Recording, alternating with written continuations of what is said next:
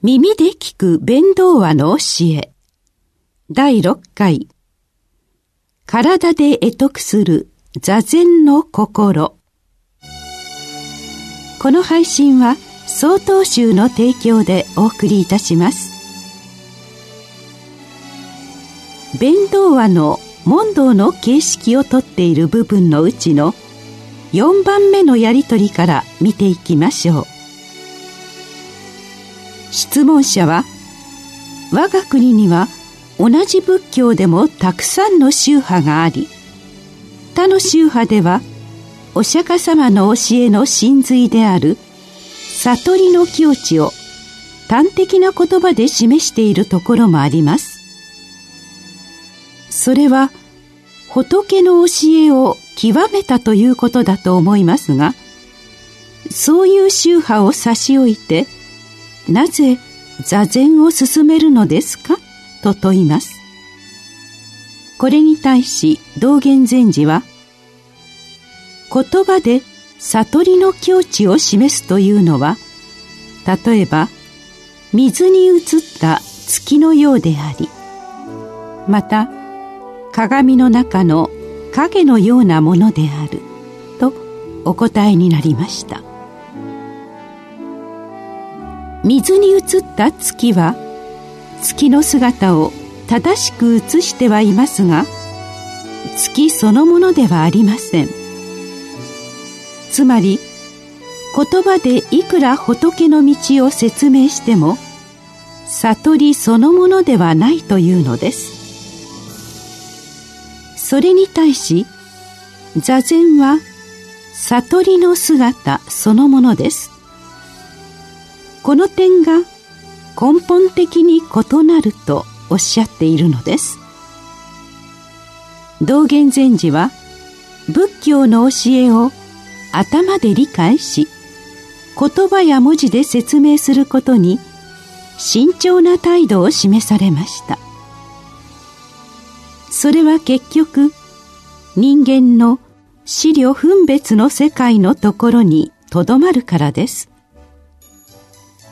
人間の理解や捉え方には限界があります。少し分かったような気になってしまうと本質を捉え損なってしまうこともあります。水に映った月は月の姿そのものではないというお示しはこのようなことも合わせて理解する必要があるでしょう。だからこそ座禅を進められたのです。5番目の質問はこのようなものです。仏教徒にはわきまえるべき3つの基本的な道があるのですがその中の一つに精神を安定させ心を鎮めるという修行があります。質問者は座禅はそれに該当するものでしょうとしながら三つのうちの一つに過ぎない座禅をことさらに重視するのはなぜでしょうかと疑問を呈します。また同様に仏教には六原密と呼ばれる仏教徒としての6つの実践のあり方がありますがその中の一つに精神を安定させ心を鎮めるという道が説かれます。質問者は六原密の一つでしかない座禅がどうして取り立てて進めるべきものなのでしょうかと問います。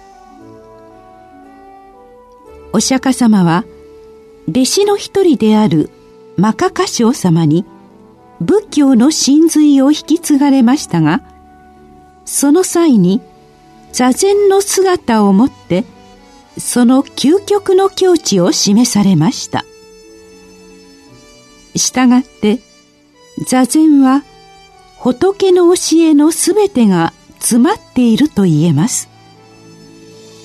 それゆえに道元禅師は座禅は六原蜜の一つとかいうレベルで捉えられるものではない。もっと突き抜けた存在なのだ、とお答えになったのです。次に、6番目の問答を見てみましょう。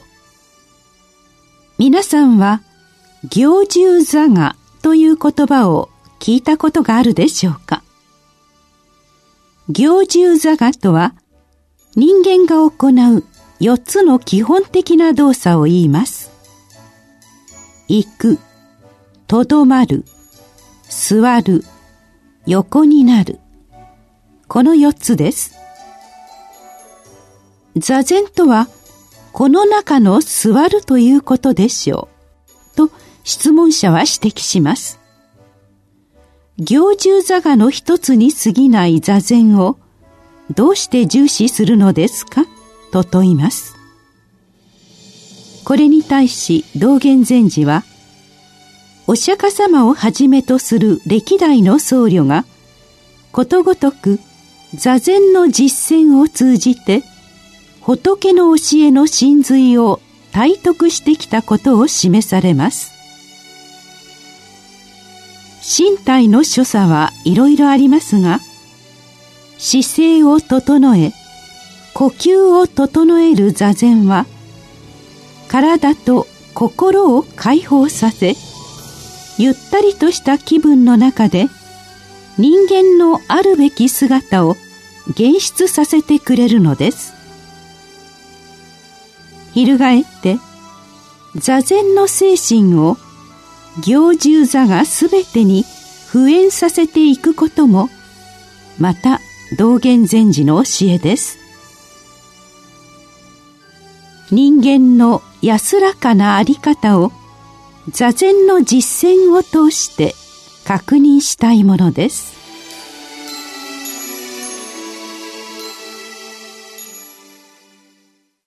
次回の配信は2月13日です。